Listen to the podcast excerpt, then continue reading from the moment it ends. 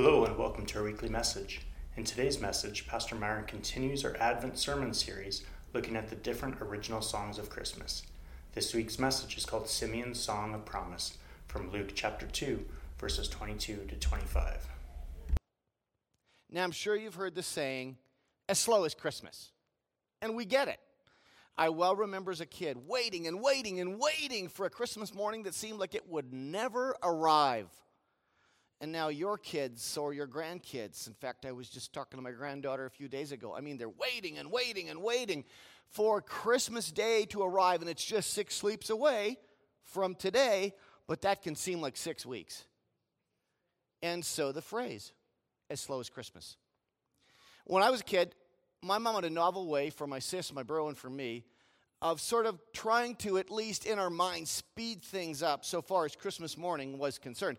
And so her line of reasoning went like this say it was six days until Christmas. She would say, Well, it's today, so today doesn't really count. And Christmas Day is the day, so that day doesn't really count. So it's not six days to Christmas, it's only four. This morning, as we continue in our Songs of Christmas teaching series, we're going to study together Simeon's Song of Promise. It's found in Luke chapter 2 and verses 22 to 35. And Simeon is a person who appears briefly on the pages of Scripture.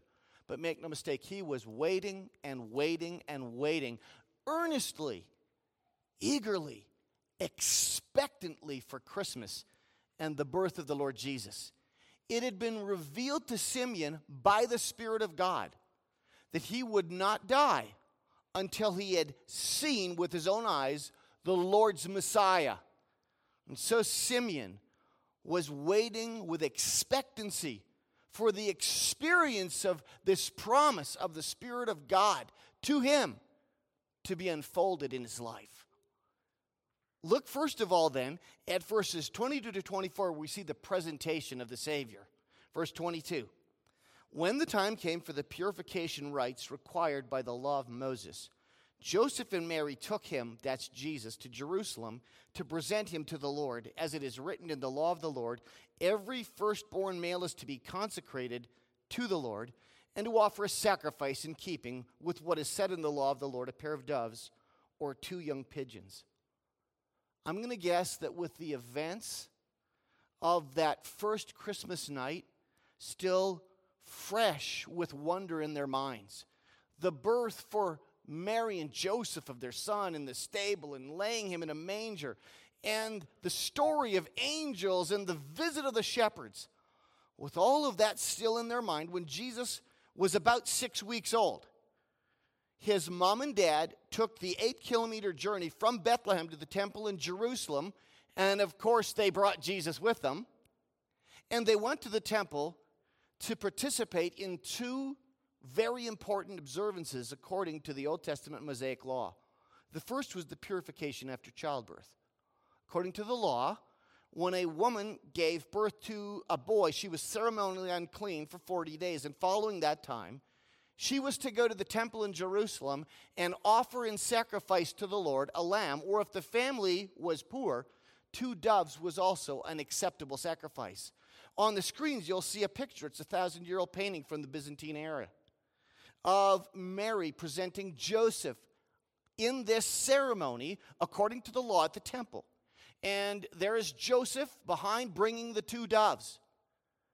Now, the fact that Jesus' parents would bring two doves on that day as an offering, according to the Mosaic law, tells us that Jesus was born into a household of very modest means. This was a poor home. What's also fascinating is that on that day, as Mary and Joseph, as devout followers of Yahweh, participated in faith in these observances after the Old Testament Mosaic law, they were actually giving demonstration to the fact that they believed in the coming of Messiah one day who would be the once for all sacrifice for sin. And of course, that Messiah was the very baby that they carried into the temple. Well, the second ceremony, according to the law that Mary and Joseph participated in, then, according to the verses, And Luke is careful to explain this to us so that we will understand that Joseph and Mary were very careful as followers of Yahweh to live in obedience to the Old Testament law, as was their heart's desire as an honor to God. The second ceremony then they participated in was the consecration or the redemption of the firstborn. So on that day in the temple, Mary and Joseph would have presented Jesus to the priest as unto God, kind of sort of like our child dedication. But on that day, they also would have had to pay the priest five shekels to redeem or buy back their son. This is profound, isn't it? Imagine the Redeemer of the world on that day in history, himself being redeemed. Now, again, Joseph and Mary were very careful, as Luke describes for us, to observe all of the appropriate practices according to the Old Testament law. As for the Lord Jesus, he would experience and live under all of the customs and aspects of the law that were common to his Jewish fellow sisters and brothers in that era. Not only would Jesus our Lord live under all of the aspects of the law, as the Word of God tells us, he would fulfill the law perfectly by his once for all perfect sacrifice in the cross of Calvary.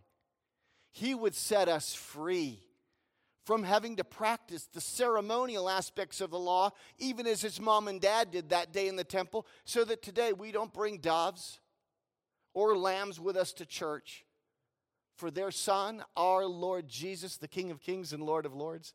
He is the once for all sacrifice for sin.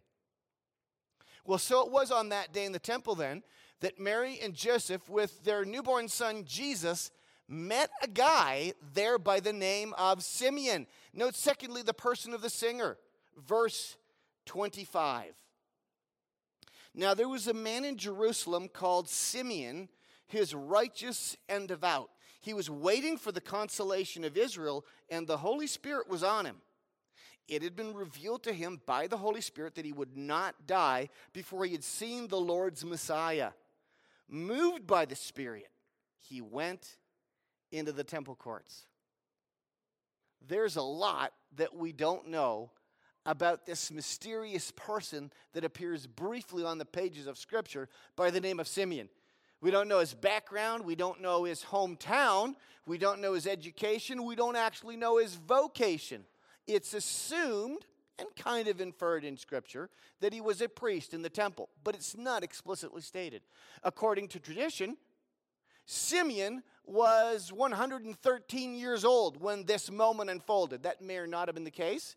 Again, we don't know for sure, though it seems to be inferred in the Word of God that Simeon was a man advanced in years. So there's lots we don't know about him, but Luke points out some things that we do know about Simeon. First of all, Simeon was a person of faith. Luke describes him as being righteous and devout. He was a genuine follower of faith, by faith of Yahweh, of the God of Abraham, Isaac, and Jacob. And Simeon was also a person of focus. It had been revealed to Simeon by the Spirit of God that he would not conclude his journey in this life and move to the life to come until he had met the Lord's Messiah, the consolation of Israel. And so, experiencing the fruition of that promise by the Spirit of God to him was at the top of Simeon's bucket list. He was focused on that particular moment. And had he been waiting for weeks, for months, perhaps for years, when he would have an encounter with the promised Messiah of the world, the Lord Jesus Christ? Well, in the moments recorded in our passage of Scripture, that was actually unfolding.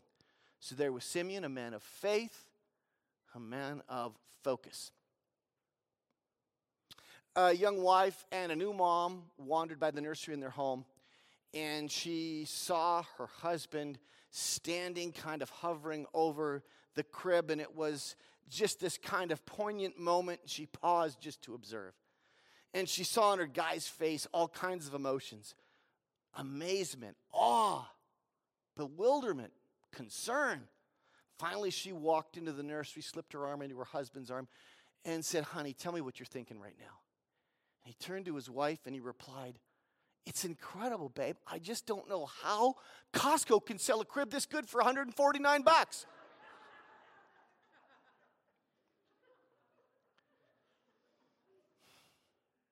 kind of a cheesy story, like no new dad would do that, right? But it's a reminder to us that the main thing is to keep the main thing the main thing. Simeon was dialed in, he was focused, and he was going to settle for nothing less than meeting Jesus. Friends, there are so many wonderful things that are a part of our lives in these days. And in these closing days of Advent, let's make sure that above all else, we don't miss having a fresh encounter with our Lord Jesus Christ. Amen? Well, in the next verses, then, we see the promise of the song. These verses actually bring us to Simeon's brief song. Verse 27 Moved by the Spirit, he went into the temple courts.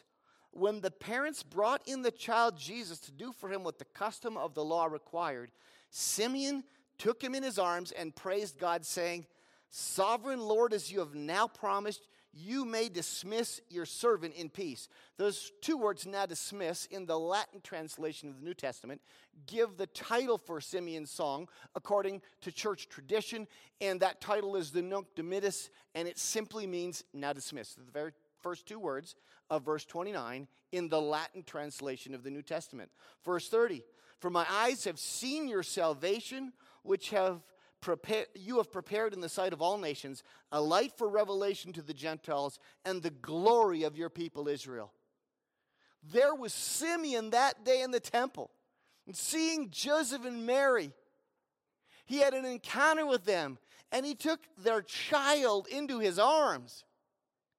And in that moment, Jesus would have looked for all the world like an ordinary Jewish baby boy. But Simeon, with eyes of courageous faith and with prophetic insight, professed and declared boldly in that moment this is the Lord's Messiah. This child is the consolation of Israel. And then Simeon said some incredible things. He said, This child, this child, Father God, is your salvation to all nations, to both the Jewish people and to the Gentile people. That was an incredible thing for Simeon to declare in that day.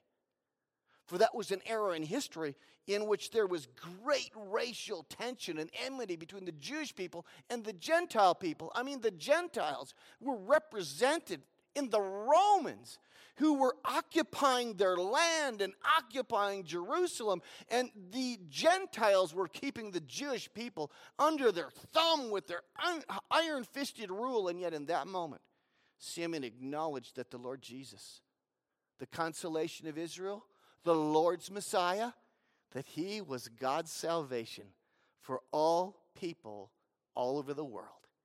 Now, I've got another picture this picture is the presentation of Jesus to Simeon, and Simeon is holding Jesus in his arms, and it's a Dutch painter from about 300 years ago, De Gelder, who was a disciple of Rembrandt. I want us to come back to what Simeon said about the child that he held in his arms. He said, My eyes have seen your salvation. Focus on that word salvation. It literally means one fit to save. Our Lord Jesus Christ was and is the only one who could be the Savior of the world. And on what basis? First of all, Jesus is the very eternal Son of God. And only as God Almighty could our Lord Jesus come into our world and live the perfect life that we could never live. And then on the cross of Calvary, willingly sacrifice himself, giving his righteousness for our unrighteousness. And as the infinite Son of God, the one without beginning and end, the creator of everything that is, the Lord Jesus alone could give sacrifice for an infinite number of sinners. and as a flesh and blood person, and only as a real person, could the Lord Jesus Christ on the cross of Calvary suffer and bleed and die for us, for our sins, and be raised to life victoriously three days later. Yes, Jesus was and is uniquely qualified to be the only Savior of the world. The fourth century early church father Jerome, Jerome once had a dream. And in his dream, the Lord Jesus came to him.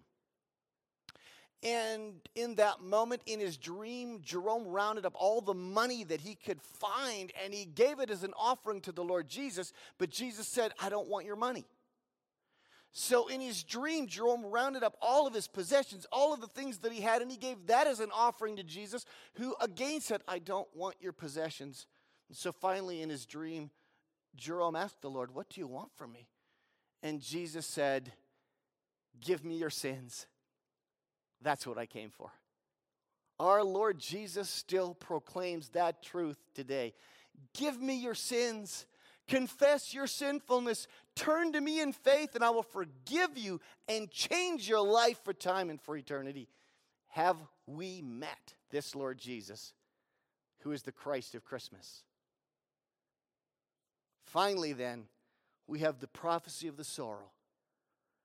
Simeon in verses 33 to 35 concluded his words to Joseph and Mary with words that were profound and challenging. Verse 33 The child's father and mother marveled at what was said about him. Surely Joseph and Mary understood something of the uniqueness of the life of their child, but they couldn't have comprehended, I don't suppose, in a thousand lifetimes, everything that was represented in the baby that they brought to the temple that day. And so they marveled at all of this. Then Simeon blessed them and said to Mary, his mother, This child is destined to cause the falling and the rising of many in Israel, and to be a sign that will be spoken against, so that the thoughts of many hearts will be revealed, and a sword will pierce your own soul too. Commentators suggest that because Simeon, at this point in the encounter, specifically turned to Mary and directed his thoughts to her, that this indicates that Joseph, the legal father of the Lord Jesus, would pass away before Christ entered his public ministry. There's some conjecture, some speculation in that. It seems to make sense to me. At any rate, Simeon said three things to Mary, and he used three word pictures. He said, Mary, your boy is going to be a stone. For many people, they will confess their sins and turn to the Lord's Messiah in faith and be forgiven and be restored to relationship with God. And by God's grace, they will build their lives on the solid rock. But for others, they will reject the Lord Jesus. And in some cases, even openly despise him. And for them, the Lord Jesus will be a stumbling stone that will cause them to trip.